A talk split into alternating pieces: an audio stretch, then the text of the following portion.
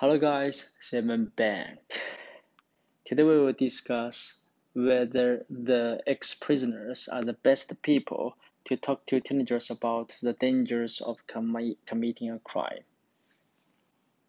Some people who have been in prison become good citizens later, and it is often argued that these are best people to talk to teenagers about the dangers of committing a crime. To what extent do you agree or disagree? It is true that ex-prisoners can become normal, productive members of society. I completely agree with the idea that allowing such people to speak to teenagers about their experience is the best way to discourage them from breaking the law. In my opinion, teenagers are more likely to accept advice from someone who can speak from experience. Reformed offenders can tell young people about how they become involved in a crime and dangers of criminal lifestyle and what life in prison is really like.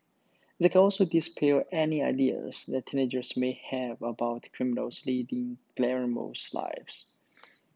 While, while adolescents are often indifferent to the guidance given by older people, I imagine that most of them would be extremely keen to hear the stories of an ex offender.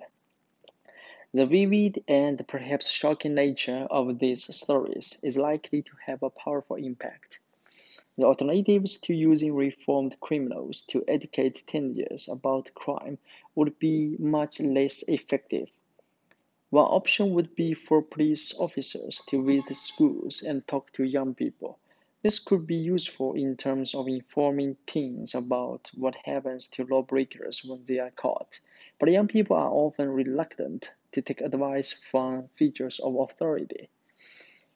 A second option would be for school teachers to, to speak to their students about crime.